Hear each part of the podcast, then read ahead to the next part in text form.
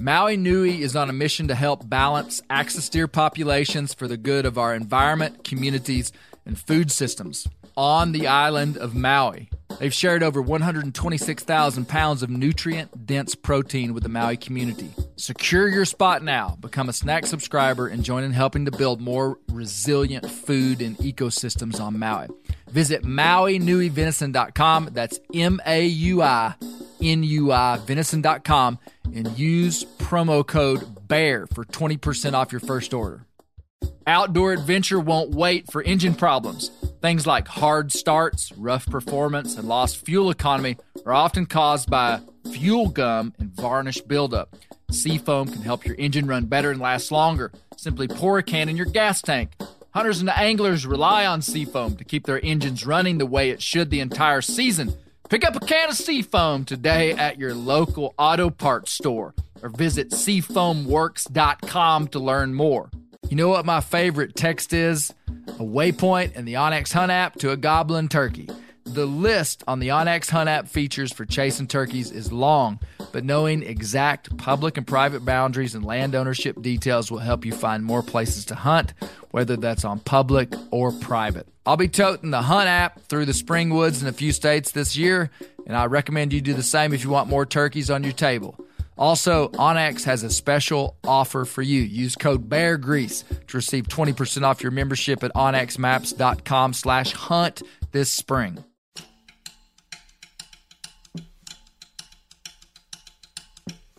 All the things that it takes to be a really good dirt lion hunter warner is all of those everyone On this episode of the Bear Grease podcast, we're back in the open country of southeast Arizona. This is part two in our series on the life of a living legend, Warner Glenn. We're also going to learn more about Kelly, Warner's daughter, and her life in movies and modeling. We'll dive in deep into dry ground lion hunting, which I believe will aid us in getting our PhDs as knowledgeable American woodsmen. You gotta know something about dry ground lion hunting. We'll also learn about when Mr. Warner almost went to prison and how it impacted his life, including his involvement in the founding of a very influential conservation group called the Malpai Borderlands Group. You're not gonna wanna miss this one. I think if a person doing what he likes to do, that, that's a big thing uh, for his head and his heart both.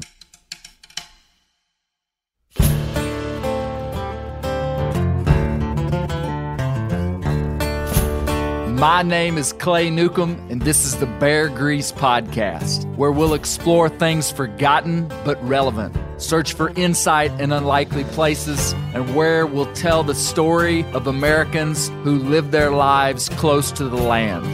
Presented by FHF Gear, American made, purpose built hunting and fishing gear that's designed to be as rugged as the places we explore.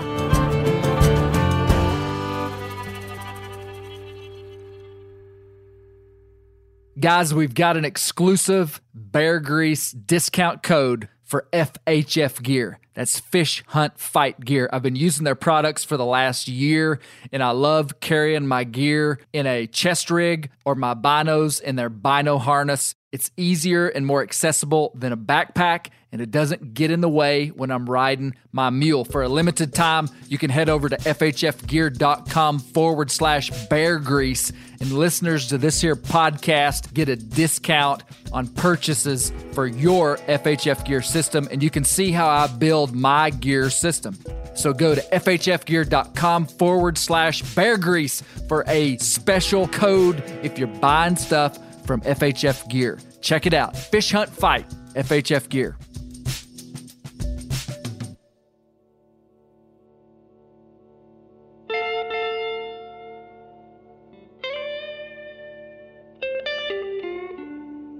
We've again found ourselves on the borderlands of the southern United States and southeast Arizona. On the last episode, we were introduced to Warner Glenn. He can see old Mexico from his house. He's 85 years old and lives the life of an authentic American cowboy with a heavy dose of mountain lion hunter. Lion hunting and ranching, you see, go hand in hand and have since this part of the country was settled by cattle ranchers.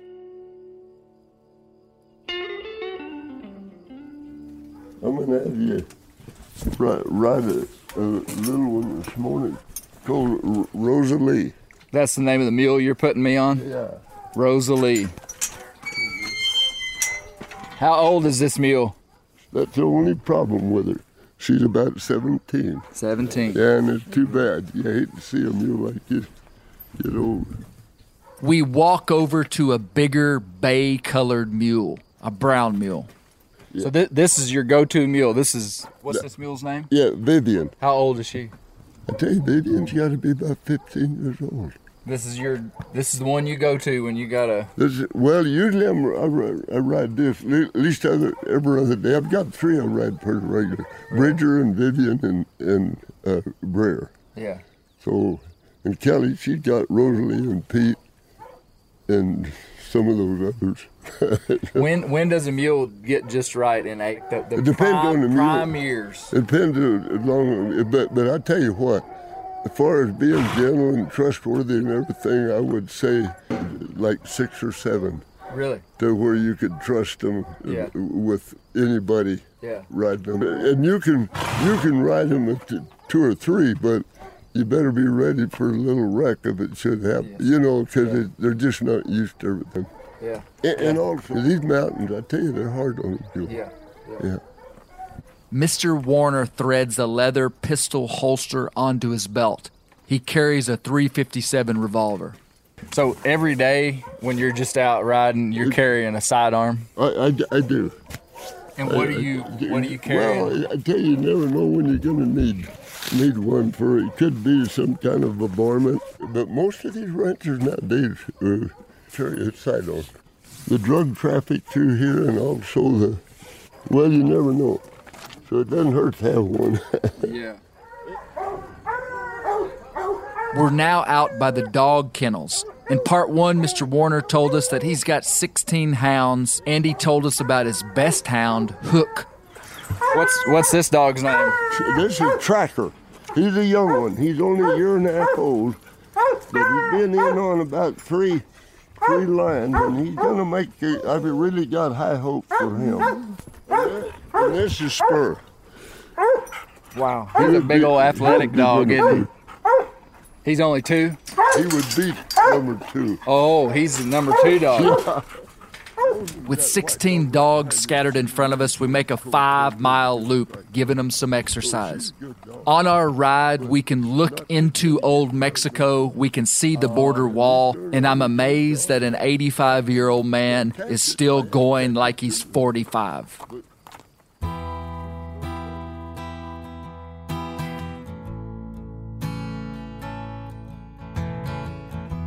Warner's father Marvin started lion hunting in the 1930s when their horse colts and cattle were being killed by mountain lions. It wasn't their fault. The lions were just being lions, and it really wasn't Marvin and Warner's fault for becoming lion hunters. It's just what they had to do to protect their way of life. In 1947, Marvin had become an expert at what we say in the business catching lions. The American economy was booming after World War II. People began to have disposable income, and Marvin turned his craft into a business and started outfitting. The Glenns became nationally renowned as dry ground lion hunters. In 2021, Warner and his daughter Kelly still hunt the same dirt as Marvin with some of the same lineage of dogs and with the same unique mix of integrity, genuine hospitality, and toughness that defines this desert and the people that make a living off the land here. Before we dive into lion dogs and fistfights, I want to talk about Kelly Glenn Kimbrough, Warner's daughter. She has lived a very interesting life. We heard about her mule wreck and helicopter rescue and about her getting bit by a lion. Go check that out in part one if you hadn't listened to it. I'd like, though, to hear about two parts of her life that went beyond ranching and hunting. I bet you won't be able to guess what they are. If you're over 35 years old and a gun enthusiast, you've probably seen a picture of Kelly. We were always a part of the hunting, so my dad and my grandpa Marvin hunted all winter. They hunted a lot of lions and deer. We guided for Coues deer, mule deer, javelina, and lion. Hmm. And it was a busy, it was just what I thought life was about. Yeah. It was either cooking, fixing lunches, feeding mules, guiding. I guided from the time I was 17 hmm. with them. I did not want to go to college. I loved it. I hmm. craved guiding. I loved guiding for Coues deer, especially, and hunting mountain lions. Hmm. And so, and they they embraced that. And it was kind of a man's world. Yeah. You know, I was a little girl growing up wanting to learn how to track a lion and wanting to go glass for deer. I didn't have any reason to go to town.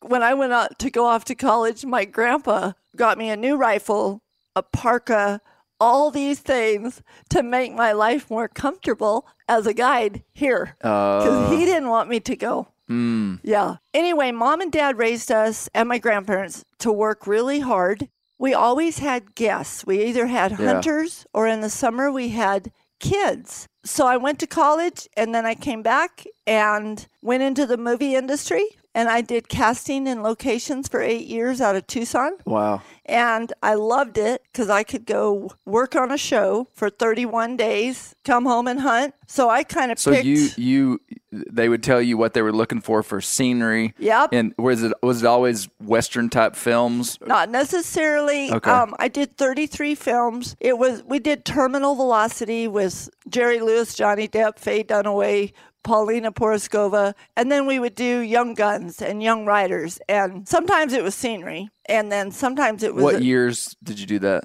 from 85 to about 93. Okay. I got married Wow, in 92, and I kept doing it for a moment after that. That's so interesting. Your, your family's connection to to movies. Yeah. You- uh, well, you know, theirs started a long time before right, that. right. Yeah. With your dad and the movies Yeah. he was in and grandfather. I now ask Kelly about a very interesting job she had for 31 years and how her presence in the position was groundbreaking. So in 1988, Jay Dusard came. He was a good friend, you know, and he asked, he called me and he goes, Kelly Ruger called, and they want me to photograph a girl or a woman that lives a Western life, carries a gun, and uses it, you know. Mm-hmm. So I said, okay, you know. And I had gone right out of college. I went to Plaza 3 modeling in Tucson hmm. because a lot of my family, distant family, said, You got to be a model because I was six feet tall and skinny. That was their basis. After a few weeks of that, I figured out I didn't want to be a runway model. Yeah. But so we went down here and took a mule, and I had literally, my husband calls them my corrective shoes because that's all I wear is ugly shoes. I had on my brogans and a gun and braids. I mean, I was who I was, and we took the picture. Well, they loved it. Bill Ruger Sr. was very skeptical because he was a man's man and he really didn't want his company represented by a girl. Necessary. And in 1988, yeah, that would have been fairly that new was thinking. Yes, it was new thinking. Yeah. So it was a trial run that first year, and there was a full page in the Wall Street Journal. There was it, it just blew up Wow. and went really good across the nation, Yeah. and the the Ruger followers loved it. So you were on you were on a lot of their advertising. Yep, posters. and They did a poster Yeah. every year. You stayed the the Ruger girl for 31 years. Thirty-one years. Yeah, Yes. and just on on our way here, my uncle told me that he had seen your picture in a small town in Arkansas in a pawn shop from a poster from years and years ago. Yep. The, so I would do two shows a year, the NRA show and the SHOT show. The SHOT show was more dealers, international, national, you know, guys in business suits. The NRA show was Americans. It mm-hmm. was it was coon hunters, farmers, gun store owners Right. that would come with their family because they could.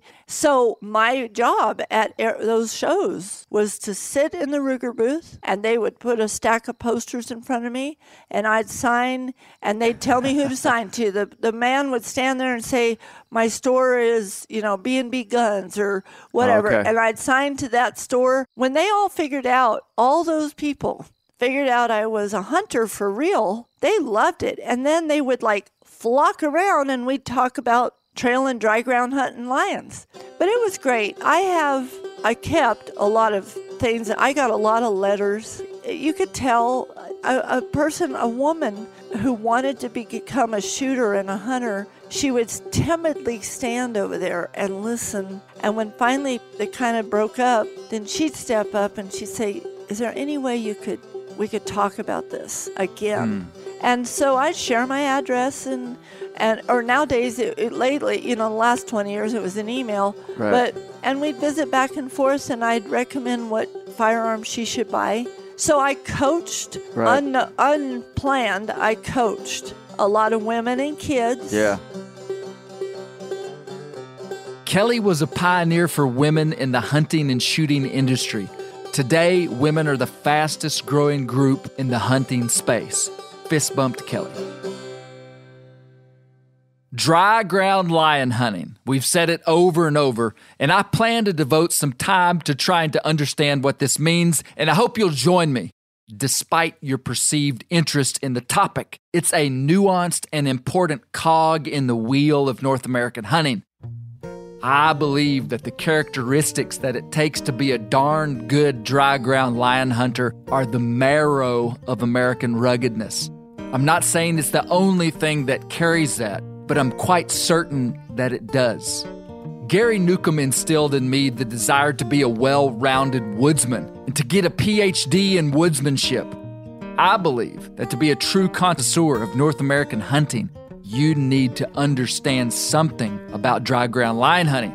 You don't have to do it, most probably never will. You don't have to like it, you probably wouldn't but I feel like my insides are expanded when I talk to people who've dedicated their lives to a craft. And being a successful lion hunter requires the dedication of a lifetime. Shorty Gorham is one of the world's best bullfighters. He's worked for the PBR, Professional Bull Riders, for 17 years and has dedicated his life to his craft. His job is to protect bull riders once they've come off of a bull's back and are on the ground. They basically run interference, distracting the bull while the rider gets away. They used to call these guys rodeo clowns. I find that people who are among the best at what they do are good at spotting others in other fields who are like them. Shorty is also a dry ground lion hunter. I wanted to see what he had to say about Warner Glenn. being from the Southwest and and hunting lions on dry ground, if you ask around, ask very many questions, you're going to hear Warner's name, and so that's that's how I had heard of him. Just trying to learn as much as I could and read as much as I could. And when that topic comes up, Warner's one of the one of the big names. You know, he's he's one of the best dry ground lion hunters in the in the world, and you could say of all times. You know, they they all the well known big time dry ground lion hunters know, respect, and love Warner Glenn. So it's just a household name, you know. So when I got to go to his house, it was it was quite the experience. You know, I, will never forget it. I pulled in. I, I'd flown there to Arizona from a straight from a bull ride and drove a couple hours to the house. Pulled in in a rental car and and Warner comes. Well, Warner was out feeding his mules. Comes over and shakes my hand and he's a very tall man, so I'm looking up at him and and uh, from that point till I felt like I'd known Warner all my life was, you know, ten to fifteen minutes maybe. It's just a just a great guy, just a genuine man. And it's interesting to me how there's some people that have that quality. And in your experience with him was very similar to my first meeting him. What is it that makes a person be able to have that kind of connection with people? I don't, you know, I don't know. I really don't. You know, the thing is, I've met a lot of his clients that have hunted with him and Warner's return clientele is just massive. Like I know guys that have hunted with him for 20 years every single year just cuz they want to go spend time with Warner Glenn. But they they just want that connection with Warner so they keep keep going back year after year after year, you know, and there's a real rough and tough lion hunter. He he once said he said when I uh, when my time comes to an end and I and I go off to the other side, he said if if I look around in, in my second life and I don't see Warner Glenn, I'm going to know I really screwed up because we all know Warner's going to heaven. and that just describes Warner. John Belosier has known Mr. Warner for 20 plus years and has professionally hunted lions on dry ground for over 30. By professionally, I mean he worked for the state of Oregon managing livestock killing and nuisance lions. In 2018, John was called to ply his craft in a tragic situation. He and his dogs tracked down the first wild mountain lion in modern times in Oregon that killed a human. Wild stuff. But his hunting wasn't just a career. He loves what he does and is a lifelong student of it. He's one of these guys that's done whatever it took to put himself in relationship with the best in the world in his field, one of which is Warner Glenn. I asked John to define for us what dry ground lion hunting is. Hunting lions dry ground would be without the aid of snow for cutting tracks and tracking conditions. The reason that makes that easier is uh, if you have country that's got roads in it, that you can go and cut a lion track in the snow, and A, you know the age of it because you know when it quit snowing, and B, you know the direction it's traveling. Uh, so those two things are two of the more difficult things in lion hunting, and you have both of those taken care of for you. A lot of the dry ground lion hunting that goes on in the United States is in the Southwest United States, uh, Arizona, New Mexico, U- Southern Utah, Southern Nevada, places like that, and uh, I guess one of many reasons it would be harder is uh, a when you dry ground lion hunt, most of the time, many of the mountain ranges in the southwest that lions live in are only accessible by horseback or afoot. So your dogs have to be free casted and be able to start a lion track on their own. Anybody that's hunted with hounds very much or even dealt with dogs very much would know that it would take a little more work to to be put into your dogs to have them where they would only start a lion track because hound dogs, by their very nature, kind of like to trail things. And many times there's a lot more smells out there than just a lion track. John, tell me about tell me about Warner Glenn. Um, that's a big question.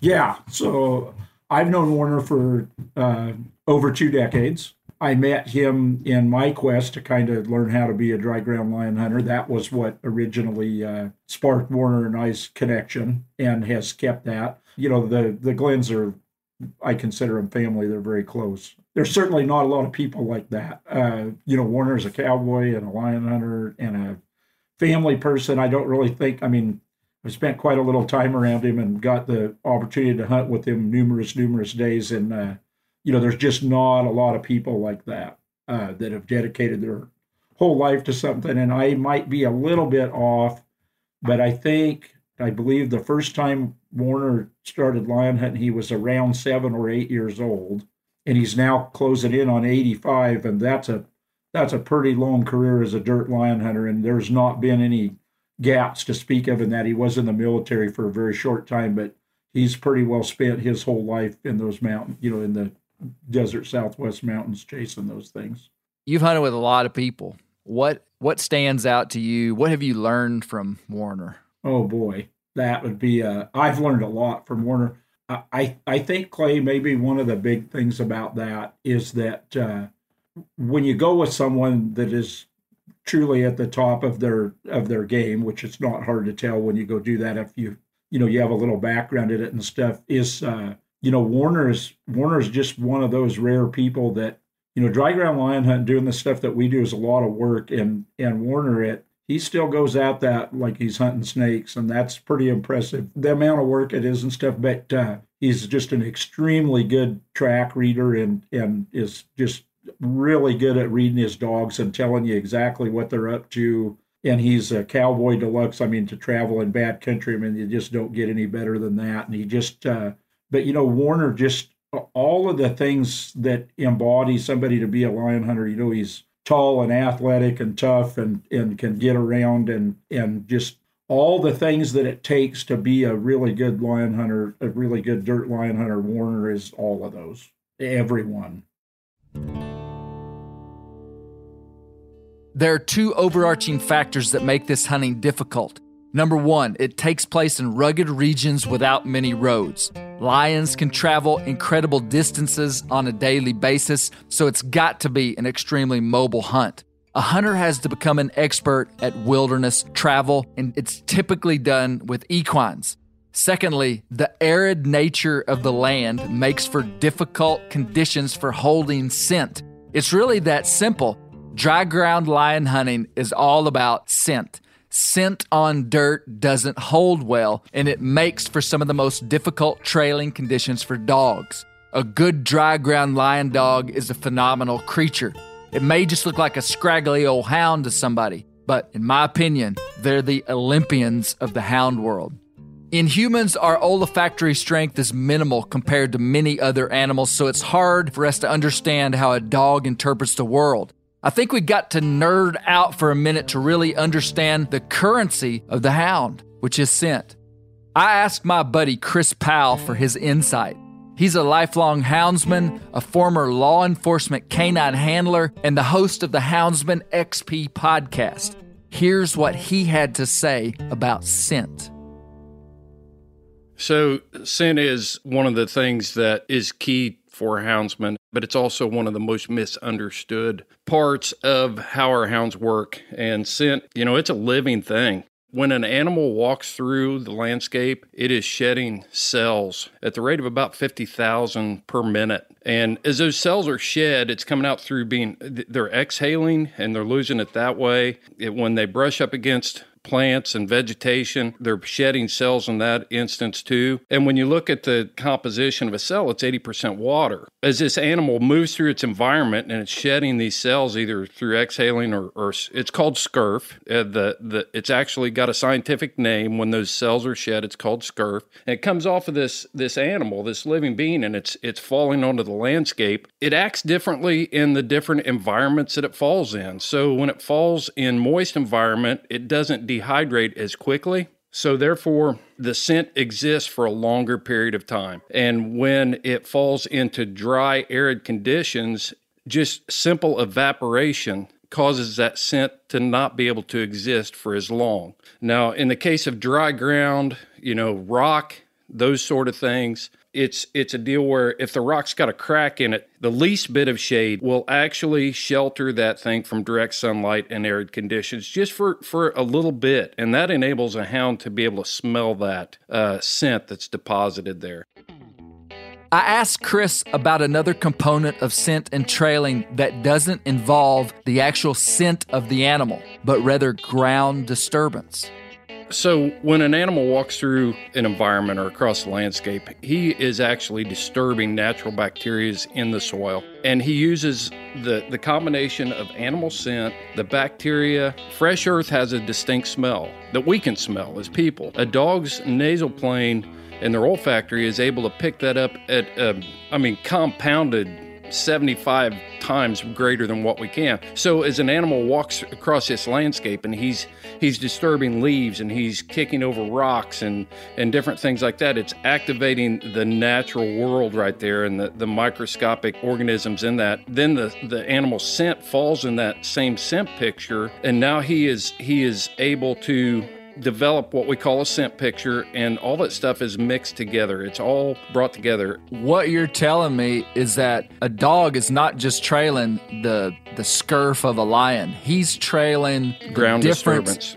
He's trailing ground disturbance mm-hmm. of where that lion's foot touched the dirt and made the ground smell different. Just Absolutely. like if you tilled the soil, it has a it has a scent. Yep. I heard a good analogy once comparing a dog's nose to a human's. It went like this A human may walk into a house and smell lasagna cooking in an oven and think, man, that lasagna smells great. A dog walks into the house and he smells layers. He smells the Italian pork sausage starting to crisp, roasted tomato sauce, fresh mozzarella cheese, basil, ricotta cheese. He smells the individual components with extreme precision. If you haven't listened to episode 22, you're missing a bunch of background information that will give context to Warner's life. I'm assuming you know how a series works, and ultimately, we're in pursuit of getting a glimpse into his world. I wanted to ask Mr. Warner specifically about his hunting. Well, I tell you, it, it, it's kind of a tough old life uh, uh, to be a dry ground line hunter. You got to really like it.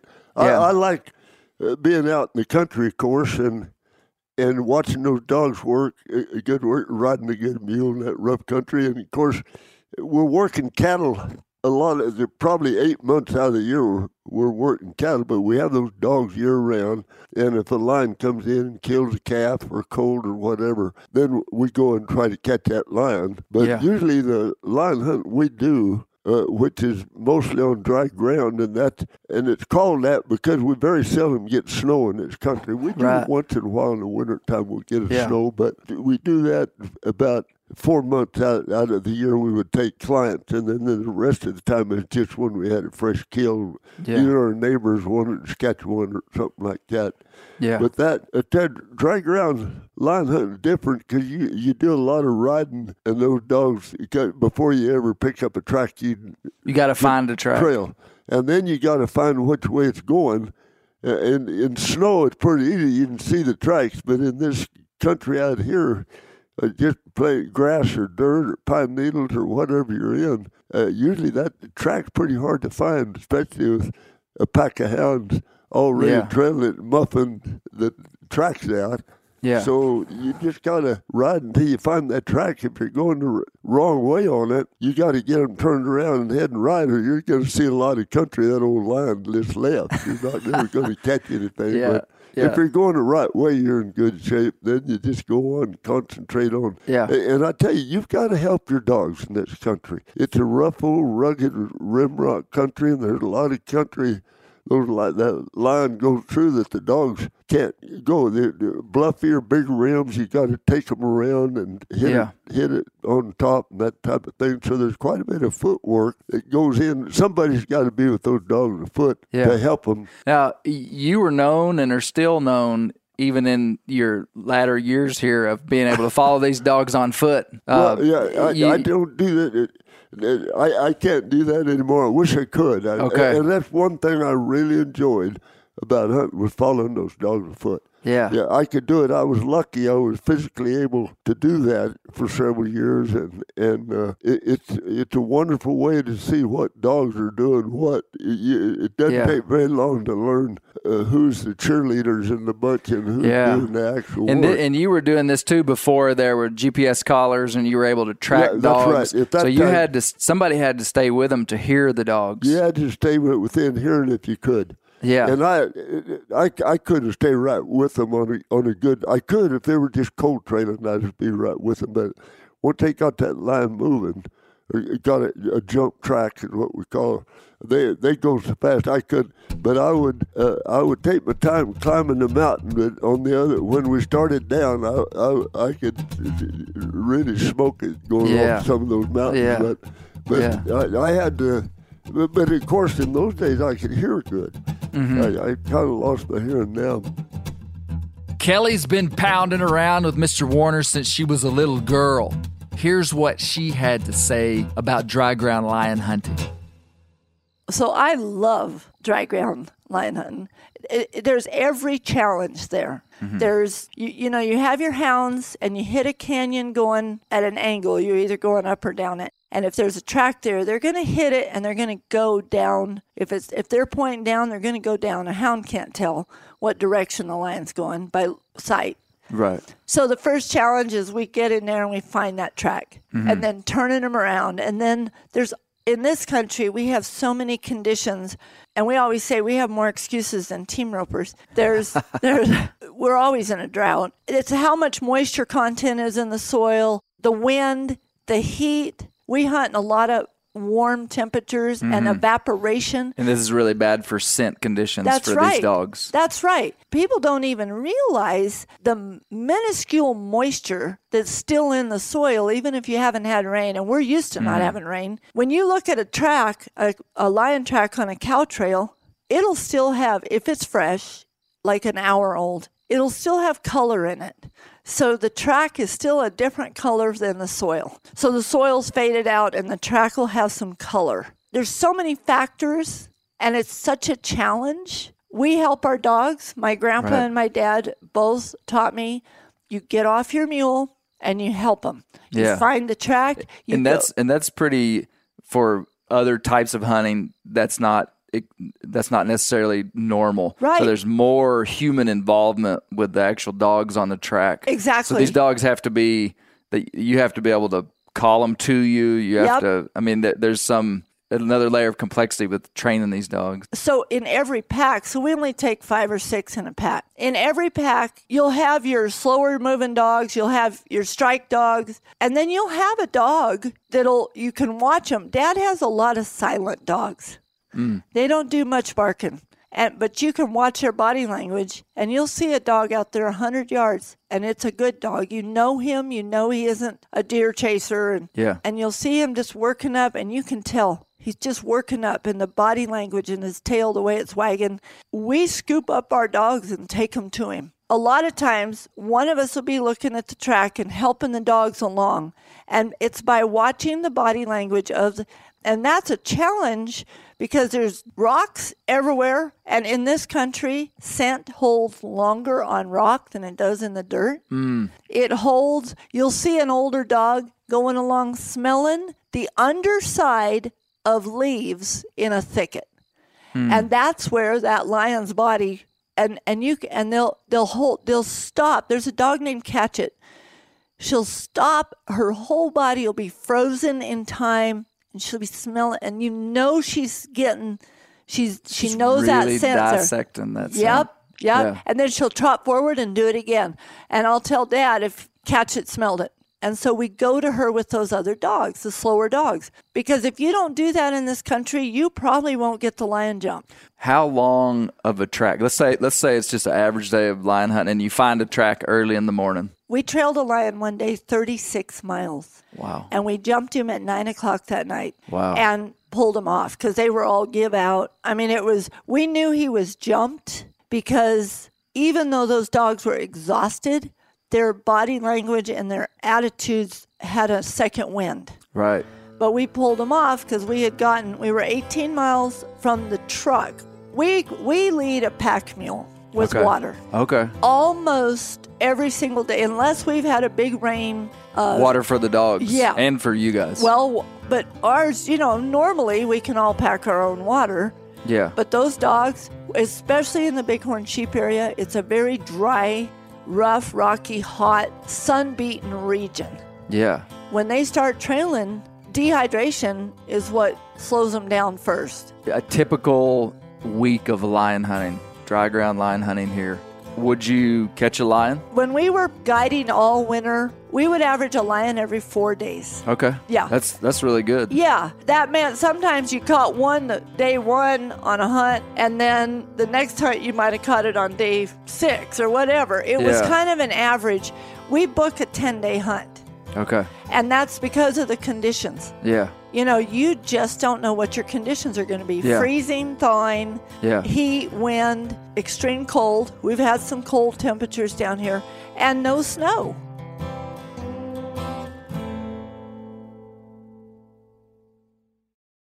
Ready to win Mother's Day and cement your reputation as the best gift giver in the family? Give the moms in your life an Aura digital picture frame preloaded with decades of family photos. She'll love looking back on these memories and seeing what you're up to today. Even better, with unlimited storage and an easy to use app, you can keep updating mom's frame with new photos, so it's the gift that keeps on giving. And this is not a joke. Juju Newcomb has an Aura frame, and we share photos, and they're incredible. Also, my mother in law has one. We have them. They truly are really good, really high quality. The Aura frame is easy to set up. It takes just two minutes to set up a frame using the Aura app. It also adjusts the display depending on light levels in the room to maintain the true color of your photos. For real, the digital screen is amazing. Right now, Aura has a great deal for Mother's Day. Listeners can save on the perfect gift by visiting auraframes.com to get $30 off plus free shipping on their best selling frame when you use code BEAR, B E A R, BEAR. That's auraframes.com. Use code BEAR at checkout to save. Terms and conditions apply. Whitetail Institute launched the food plot revolution in 1988 with a concentration on research and real world testing of forage products specifically for whitetail deer. Whitetail Institute's research and development team of agronomy experts provide effective, personalized service. I've been using imperial whitetail clover for a long time in a food plot back behind my house. In 2007, I killed the biggest buck of my life over an imperial whitetail clover small quarter acre food plot. Imperial whitetail clover is the only clover scientifically developed through years of selective breeding. Clover Extreme genetic stability provides extreme cold tolerance, disease, and drought tolerance. It really does. Clover is coated with Whitetail Institute's Rain Bond, a polymer coating added for enhanced seedling survivability.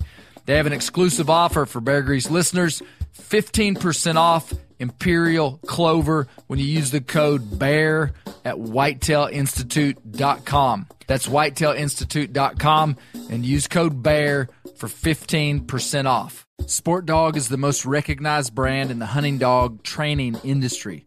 Born in 2003 in Knoxville, Tennessee, Sport Dog was forged by a passionate group of hunters and dog trainers who intimately understood the challenges of the field and the special connection between hunters and their dogs. The people at Sport Dog know that having a well trained hunting dog is more than just having a reliable partner, it's a commitment to their safety and unlocking their full potential. The Sport Dog promise to customers is simple gear the way you design it. Every product Sport Dog builds is meticulously designed and rigorously tested in the field, ensuring it withstands the toughest conditions you and your dog may encounter. Trust Sport Dog, where innovation meets passion, to elevate your hunting experience and strengthen the bond with your local companion. Using tracking equipment on my squirrel and coon dogs is extremely important to me to track my squirrel dogs and my one old coon dog that's not very good. Get 20% off your first purchase using the code Bear Grease. Go to www.sportdog.com slash bear grease to learn more.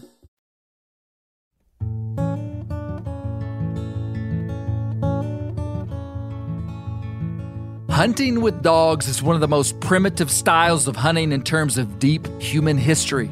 It's primitive because our connection with canines is undeniably ancient. Long before the modern politically correct trends began to regulate how humans think about and utilize animals, men and dogs were getting along just fine. The human dog relationship is truly unique in the animal kingdom, and many attribute our success as a species to that relationship. Dadgummit, while I'm on my soapbox, I want to share something with you. I believe that the opposition to the dog thing is much deeper and significant than it seems on the surface. I believe that hunting with dogs inside the boundaries of science based wildlife management is an integral part of the expression of being human to some people. It seems like our society is very interested in preserving people's rights to express their humanity inside of their culture and in their way, which is a good thing. I believe that by changing the rules on us about dogs and saying it's not okay anymore to use them inside of hunting is to redefine part of our humanity. Hound hunting certainly isn't for everybody, and yes, there are some rugged parts of it that many people aren't used to, but we're not asking them to participate. If my conscience doesn't condemn me and it's inside the boundaries of the law, and the activity that I'm participating in actually helps wild animals and preserves wild places, don't try to take it away from me because it condemns your conscience. That's the only thing I'm asking people to consider. Man, here we go. I gotta say it. I'm sorry, guys. And for the odd hunter that says that hunting with hounds isn't fair chase, Man, I've got a few questions for you. What are your thoughts on the use of optics that give a person amplified supernatural vision? What about rangefinders? What about cellular trail cameras, supplemental feeding, food plots for whitetails, digital mapping programs on your phone?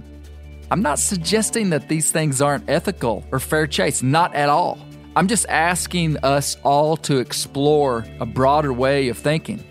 Please hear my heart inside of this. My intent is not that this conversation would divide us, but it would actually rather unite us as hunters and allow us to see through the eyes of our brothers and sisters that live life differently and do things different than us. I said all that to say, it was a long way to get here. I wanted to ask Mr. Warner about his dogs. If you're a hound or dog person, you'll enjoy the nerd out. But if you're not, you're being brought into an intimate conversation if you'll listen. But I tell you, now I, I have mostly tree walkers. And uh, I'm not saying they're better. Uh, I don't think they're better cold trailers or strike dogs or even tree dogs. But they're fair at all of that. And they're they're really good catch dogs. They're pushers. Once they get a quarry jumped and running, boy, they they're They're at- fast on the track. they're fast on the track.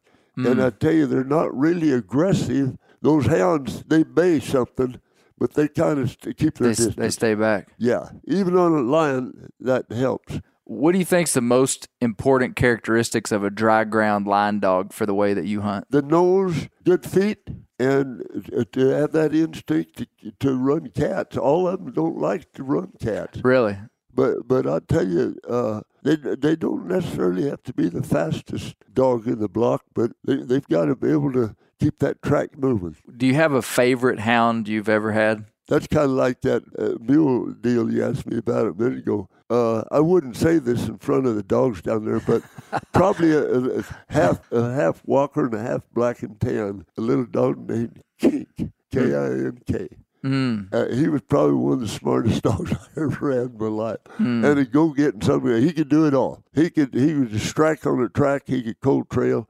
He was good in the bluffs. You got in this country. You got to have a dog that's not afraid of heights. He's got to be good in the bluffs. Yeah. He's got to be able to climb and navigate. That's right. And, and take some chances. You don't want them reckless. I mean, the words they're jumping off the forty foot bluff or something. I mean, they're Yeah. nothing. But you want them to, if they come to a ten foot drop, you want them to pile off that sucker and keep going. Yeah. You know what I mean? And most of them, some of these, uh, you need you need a dog to get good in that rough country. I want to ask Mr. Warner about a wild component of hunting lions in the karst, bluffy regions of the Southwest. These lions don't always run up trees. Some of these stories might blow your mind.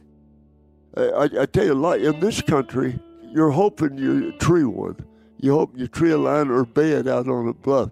But a lot of times they'll, they'll get back in some kind of a hole or crevice or crack or a cave, a shallow cave or a deep cave. Sometimes they get way, way back. We've had them get back in my old abandoned mine tunnels. Mm. And, and those are dangerous because you don't know if they're going to cave in, and Hmm. you're going to shoot. So uh, anyway, the the time that's mentioned in there, uh, Kelly and I were together, and, we had that lion back in there, and we got her dogs out. And I said, "Do you want to go in and shoot the lion, or do you want to hold the dogs?" She said, "I better hold the dogs."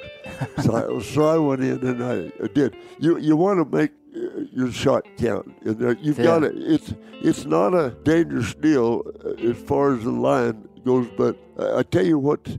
What you got to think about in these caves, especially in the wintertime, are, are rattlesnakes hibernating because they hibernate, and you don't want to belly in there and crawling on, and get on top of those dang snakes or, or scorpions or stuff like that. Is what Yeah. you, you uh, is really the danger. And also, when I you see. fire that shot in there, you got to have your ears plugged. I mean, my ears not too good, but I always really plug them Yeah. good before I fire a shot in a cave. And you sure want to make sure that bullet goes into a vital place. Uh, Yeah. And, and any hunter knows you can shoot an animal through the heart, and they can still run like heck for about 30, 40 yards before You they bet. drop dead. So that's what happened. I, I hit the lion in the chest with three fifth save ninety pistol, and boy, he just boiled out, and I just I was laying on my belly because it the cave was only about this high. I mean, Yeah. and, and I, I just ducked. and He run under. I, I don't even remember if he stepped on me. He might have jumped completely over me. But it, it all it, it happened so fast. And it left a blood trail right down your back. Yeah, the blood it went right down, and I didn't even know that. Kelly told me later. She said, "What did you do to your back?" I had a, a string of, blood, and I said, "Well, sure, I didn't do anything." And she said, "You get." Then we figured out it The, was the lion. Yeah. And that's a that's a fairly common. It's pretty common for them to go in caves down here and to Yeah, go in and shoot is. them in a cave. yeah, and, and, Yeah. and you've got You've had one run between your legs too, haven't you? Yeah, yeah. The first the first thing you have to do uh, get all your dogs behind you. You got to get them all, and that's hard because they're all uh, Yes. uh, competition for who's going to get the first bite, uh, a hold of the line. You know, so you Yeah. got to get, and it's noisy, it's Yes. dusty. Those caves are, it's hard to see, it, and you got to have a good flashlight. You got, you got to have a good light because that's what equalizes. Well, it, it changes everything in your favor. When Mr. Warner wants to tell you a story, you listen. He wanted to tell me this one. It involves a young hound named Catchet. I'm going to tell you a little story about a dog that happened this year. We got a little dog down here I'll show you in the morning named Catchet. And she's making a really good dog, young dog. And we, we went over here uh, in that sheep area and hit a good track early in the morning and ended up baying this pretty big old tom out on, out on a bluff. And the bluff was probably where he was backed out on it was probably 40 feet straight down to a ledge and then another 20 feet into a big, big rock slide, rock boulder pile. And there he was backed up on the edge of it with a tail over the hmm. and The dogs were all right there. There, there was five five dogs there. And Kelly and I had come in, got off our mules, and I had the rifle, and I could see that the dogs were here and the lion was right here, and I could see it broadside. And so I thought, well, I'm going to go ahead and shoot that thing before it knocks one of those dogs off the bluff. I, I am just barely behind the shoulder, and I squeezed it off. It was 223. I carry a little 223, and I, I hit it just where I aimed. But it, and it, it jumped like that, and at my shot, those dogs got in a little close. The lion reached out and grabbed Catchet just like that, and pulled it in and went over backwards, and they both of them fell off the bluff. Mm. It just makes you sick. And, and we How, how high is the bluff? it was 40 feet to the Okay. to the first ledge and then another 20 feet, and this was bad stuff at hmm. the bottom. We knew she was dead. Told Kelly, I said, go on down there. And get, the dogs were had gone back and were coming around, and I went back to get the mules, and she got me on the radio, and she said, Dad, Catchet's all right. She's standing on this lion fighting the other dogs off. The lion was dead. Of course, she had hit right on top of the lion's body. And evidently it broke because while we were skinning the lion, old Hook went up and hit another track. There'd been two lions, we didn't know it. And they went on and she went with them and they buried it. In I'll about be darned. three hours, they buried it in another big patch of bluffs. And that's another story. So But that dog was totally fine after falling she sure was. 60 feet. Using numbers in hunting is always touchy business, but we use math in every other part of our lives to understand the world around us, so it's relevant in this space too. I asked Kelly if she had any idea how many lions her dad had caught in his lifetime. When Mama passed away, we went through a bunch of books. She had kept records. Dad, Dad keeps a journal. My grandpa kept a journal all the way up till the year he died of hmm. every lion they caught, hmm. whether it was here or Sonora, Mexico, or wherever. So we counted. Mm-hmm. There's a certain date that they had caught their 500th lion, and he documented that. Wow. Then we, we went on through all of everybody's accounts, and I compared. If Wendy wrote, my mom Wendy, if she wrote down they caught a lion in Hog Canyon on December 12th, I made sure that I didn't report the same lion out of Warner's Journal. I see. We were honest. I had two women help me. We went, yeah, and we're right now we're at about 1,200 lions. Wow. Yeah, and that's the ones in the sheep area, the That's a, depredating. that's a lot. That's a lot of lions. it is for a lifetime. When I hear a huge number of animals harvested, my mind doesn't think of a tally mark or hides on a wall. I think about the number of times that he had to hook up his horse trailer in the dark, wake up at 2 a.m., load 16 dogs in the truck, and the literal hundreds of thousands of miles he's put while on the back of an equine. And I'm not throwing that big number around lightly. Let's do some more math. Mr. Warner has lion hunted since he was six years old. As a conservative estimate, he's ridden on average 2,500 miles per year for the last 70 years of his life. And that's 175,000 miles. And he's still counting. He rides every day. I now want to ask Mr. Warner about how they've been involved in some meaningful ways to preserve the open country of the Southwest. This is some legit conservation. Tell me about the, the Malpai Borderlands group. I tell you what, that there was a fellow here, a good friend of mine named Drummond Hadley, that bought a ranch over here in New Mexico, a, a big ranch, a big ranch, and he he bought it. Actually, he bought it from the it was owned by Nature's Conservancy, and they were looking for a, somebody to buy it to keep it in a viable ranch and not develop it. And they didn't want to sell it to somebody that was going to break it up in 40 acre parcels and that type, you know, sell Yeah. on sites. Yeah. They wanted to keep it as a o- open country ranch, as a cat, operating cattle ranch. And they got to talking with uh, uh, uh, Nature's Conservancy people, and they they met us. They and they said the ranchers ought to get together and, and form a group to keep this country open and get to where we could buy conservation easements on some of the deeded land on these ranches to keep from subdivision out is what we've been trying to do. So that that's what got us together. It was trying to keep these ranches in ranching and not I 40 see. acre parcels. Very interesting stuff. Mr. Warner and his wife Wendy, who has since passed away, were some of the founding members, and Mr. Warner is a director to this day. Here's the scoop.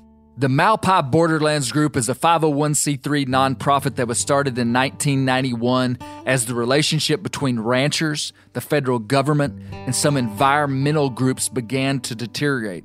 They work with private landowners, government agencies, and nonprofit organizations to help manage over 1 million acres of unfragmented land in southeast Arizona and southwest New Mexico. The group says, quote, our goal is to restore and maintain the natural processes that create and protect a healthy, unfragmented landscape to support a diverse, flourishing community of human, plant, and animal life in our borderlands region. Together, we will accomplish this by working to encourage profitable ranching and other traditional mm-hmm. livelihoods while we sustain the open space of our land for generations to come. End of quote. This is a summary of what these guys do and have done. They've helped acquire conservation easements on 78,000 acres of private land. This basically means that private landowners choose to put limitations on what can be done with their land, like it can't be subdivided when it's sold. Since 1994, 75,000 acres of land have been involved in prescribed fire, which is an important part of what the group originally promoted for ecosystem health. Over the last 20 years, the Malpai Group has been involved in efforts aimed at making the protection of endangered species in the area more compatible with rural livelihoods. In cooperation, their efforts on behalf of the jaguar, the leopard frog, the long-nosed bat, the ridge-nosed rattlesnake, among others, has resulted in a more secure future for these animals as well as for the landowners whose livelihoods help maintain their habitats. Here's a great quote that demonstrates the influence of the organization. Quote, Perhaps as important as any single thing we have accomplished, it's the fact that this small group has had significant influence on the way that ranchers, the environmental community, the government, and the public perceive conservation and ranching today. The focus is moving away from confrontation, regulation, and litigation toward finding common ground and working together, using the best available science, working at the level closest to the ground, and exhibiting real stewardship. End of quote. What you seem to be able to do, and you were able to work with a lot of different groups, Mr. We did. We had to. I Uh, mean, we you- had, and it was it was a pleasure. I, I tell you, we were Nature Conservancy was a big one to help us get to know the right people, and not only with the the environmental type people, but the agency people, Yeah. Forest Service, the BLM, the state land, yeah. the Fish and Wildlife Service. All of those have something to do with all this country. So Yeah. if you can get all those people together and agree on keeping it open and keeping it the way it is, I mean, for hunters, for ranchers, fragmentation, we're trying to keep, Keep it, it open. fragmented. You know, I, tell me if, if this is a true assessment, and this is partly what I read inside of your book, Okay. is that, and this book was written about you. You didn't write the book, but the author, Ed, said that you had a lot of tact and, and wisdom in working with all these different people to to bring it in with a lot of people. Maybe some of these groups would have naturally been in conflict with one another, but but you were able to say, "Hey, we're really all on the same team here." And you were able to bring a bunch of people together Yeah. for a purpose, which was, I mean, quite a feat. I, I was part of it, but I tell you, we had, we had some other players. Uh, our neighbors, some of these ranchers, were uh, more better at that than I, I was. But I, I helped any way I could. Yeah. and and we would we would have we had the head of the Forest Service, the head of the BLM, the head of all the uh, Fish and Wildlife Service come from Washington, and we'd put them on mules. That's where I came in. I'd put them on a good mule and take them to the top of the Peloncillo Mountains and show Yeah. them what we were talking about. We were a part of it. We hosted a lot of it because we had the facilities here to hold meetings, and also we could feed group, groups of people that come in and Yeah. uh, we didn't wine them and dine them, trying to make them. We we just kind of rewarded them for taking the time to come and look, Yeah. you know. Yeah. And, and and I tell you, we got a lot done. The fruit of success almost always grows from the seed of failure, and sometimes that part of the journey is overlooked. An influential event in Mr. Warner's life took place in the early 1980s, long before the success of the Malpai Borderlands group, and I want to see if Mr. Warner is open to talking about it. You got in a tussle with one of the border agents. Yeah, Uh, I, I did. did that change the way you, saw that you needed to deal with people? Can you, You- talk you to me bet. about that? Why, sure. Yeah, you bet that did. Just tell me the t- kind of tell me the story and then tell me how it affected I, you. I had a pretty pretty volatile temper when I was younger, and, and a lot of stuff I, I, I did then that I wouldn't do nowadays. Yeah. I'd get my butt kicked nowadays. But anyway, uh, I don't know. You that- still look pretty wiry. That fellow was that fellow was uh, out of line, no Yeah. doubt about it. He told me what he could do and uh, anywhere he wanted on my needed land, and I had I couldn't do anything about it. And I told him I thought I could, and he said, "Well, you sure can." So I did.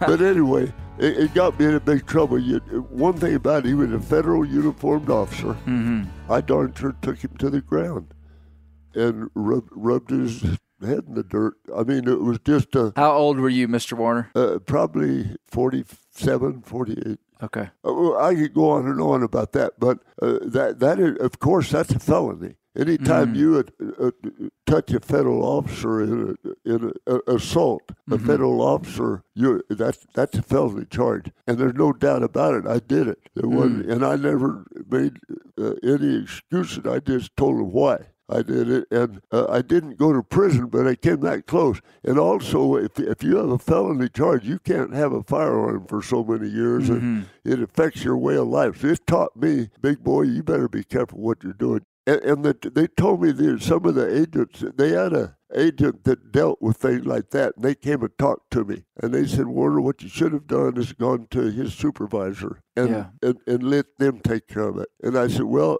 now I can see that. At the time, I was hot, I was tired, and this guy was telling me what I, and he was standing on my private land, and we were talking about the effect of vehicle traffic over Right. my private land where there was no roads. Right. I, I- I just figured that, that in, in my way of thinking right then, I had a, a right to protect my property Yeah. too. Yeah. But he was, but he wasn't a federal. I, I was in the wrong, no, no doubt. Yeah. Uh, but so was he, and and well, the way it turned out, I didn't go to prison, and they shipped him out of here. Yeah. And, and it, it was, but it was a thing that I, I wished I'd have gone about a And different it- way. well, it, but what I take away from it is that later you became very skillful in dealing with these people. And that that event changed the course of kind of who you were and how you worked with these people. absolutely. yeah. And, and really, I respect the law enforcement Yeah. a hundred percent. I really there there are some guys in law enforcement that probably don't deserve to be there, but by and large, uh, I I back those guys. I, I Sure. and, and part of that's just it, I kind of learned. You know, they've got a they've got a job to do, Yeah. and it's a tough one. Uh, I'm not ashamed that that happened, but it taught me a good lesson. You know, I deeply value that you can say that because a lot of times negative things happen to people and it shapes them and makes them bitter and changes their life for the negative. But what I respect about your character is that that you know you can own up to it, and but it I think it I think it changed you for the better. I'll tell you a little. I went up and told Daddy about it because I knew he was gonna he was gonna find out. Mm. And he sat there and listened, didn't say anything. And after I was through telling him, he said, "I didn't know it was against the law to hit one of those bastards." Uh, man, your dad, he was taking your side, wasn't he? That's what a good dad's supposed said, to I didn't do. know it was against the law. anyway. Oh, that's great. In closing, I asked Mr. Warner if he had any advice for life. This is what he said. I, I tell you, it really doesn't pay you to, to worry about a lot of stuff because just go ahead and do your best at what you're doing and, and don't let things get into your brain of it that's going to worry you. But and that's hard to do. That's hard Mhm. not to worry about, especially if it's family oriented. Or and other than that, just kind of eat as healthy as you can and and stay active. Yeah. Stay. Don't sit on your butt. You work very hard, don't you? You know, as hard as I can. Yeah. I don't, it's not very hard anymore. Well, you're. I know tomorrow morning you're planning to get up at 4 a.m. Oh yeah, and yeah, we- I know this evening we were with you and you worked till dark. I mean that that's a pretty Yeah. long day that you're putting Yeah. in, which is probably pretty average for yeah, you. yeah. I I try. I tell you, in summertime, I try to take an hour's nap in the middle of the day. Okay. After lunch or something like that. But I, i- as far as advice, just eat well and, uh, of course, leave leave the any of the substance abuse out of your. I, I don't think a guy needs to smoke. He darn sure doesn't use have to use alcohol in, in excess, and then just do what you're happy doing. I, I tell you, I wouldn't. Uh, you can make a lot more money if you're interested in monetary type reward, doing something besides hunting and ranching. I mean, Yeah. But I'd love to do it. I mean, it's something that I think if a person doing what he likes to do, that, that's a big thing for his head and his heart both. Why do you Why do you love doing what you do? What What is your reward for the kind of lifestyle that you live? Oh my gosh. Well, it's very few people that get to be out in the Lord's creation every day. A lot of people never have the chance to even think about what I see during the day's time. And, and you know, I, st- I pray and I, it does you good to pray. Mm-hmm. I, I tell you what, it does, it does you. You may not get what you ask for, but it sure, at least you know you've done everything you can. but they're darn sure uh, something created the world we live in. Yeah. I mean, just think about what happens. I mean, the sun, the moon, and things that are tied to the tides and the, the oceans, the, the, the landscape. A, a little fawn born and that little sucker jumps up in a little while and goes to looking for a nipple. Uh, you know what I mean? Mhm. That's something that it, the, the creator figured out, and we haven't figured it all out yet.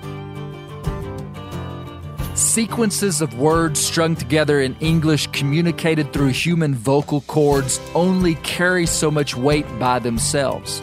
However, when those words are connected to a robust life, they have the power to truly impact us. I don't have a lot to say in closing other than I cherish the opportunity to know people like the Glenns. On a personal level, I was deeply impacted by Mr. Warner's humility and how he carried himself despite his accomplishments, which could so easily be translated into pride. On a wider scale, I think the character and value system of the Glenns is something that America can look to to remember where we came from. You and I can't change the course of a nation, nor can politicians or man made laws. But you and I can dictate and change how we live, our character, and our responses to the things that life will throw at us while we're on this planet. I'm not suggesting lack of civic involvement, but I am saying that real change starts in the heart of man. And that is really the only thing we can control. I love dry ground lion hunting, mules, and hound dogs. I love everything that the Glenns have done for conservation. But what I mostly took away from them was deeper and almost indescribable. Long live the open country of the Southwest and the wild beasts, the cowboys, and the lion hunters that inhabit it. I can't thank you folks enough for listening to Bear Grease. We'll have one more podcast that will involve Mr. Warner. On the next episode, we'll be talking about the Borderlands Jaguars in the United States. It's wild and interesting stuff, so don't miss it. Please share Bear Grease with a friend this week and keep the open country open.